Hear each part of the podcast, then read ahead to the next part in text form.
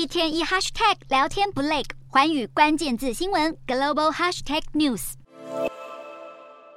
美国总统拜登与中国国家主席习近平去年底在印尼 G20 进行场边会晤，就敲定安排布林肯访问中国。因此，布林肯此行普遍被解读是要测试拜习会成果。政治新闻网站 Political 分析，布林肯这次出访北京，与中国新任外长秦刚见面，将讨论四大议题，乌俄战争就是其一。外传习近平前不久才在视讯会议上劝普丁止战。上周秦刚与俄罗斯外长拉夫罗夫通话，马上提出三不原则，也就是不结盟、不对抗、不针对第三方。是否代表中俄友谊封顶？白宫应该会想问个究竟。而美方可能也会针对北京不断扩大核武库提出异议。根据瑞典斯德哥尔摩国际和平研究所去年报告，中国是世界第三大核武国，目前估计有三百五十枚核武，看上去是远比美俄现役的核弹头少。但美国国防部认为数字被低估，更预测到了二零三零年，中国拥有的核弹将上看一千枚，不容小觑。另外，被北京扣押的美国公民有没有机会获释，同样取决于这次对话。非营利组织统计，目前中国仍有两百多位美国人被不当拘留或禁止出境，包括这一位美国公民李凯，二零一六年到中国探亲，却被当局以间谍罪关押在秘密监狱，七年过去了，仍回不了家。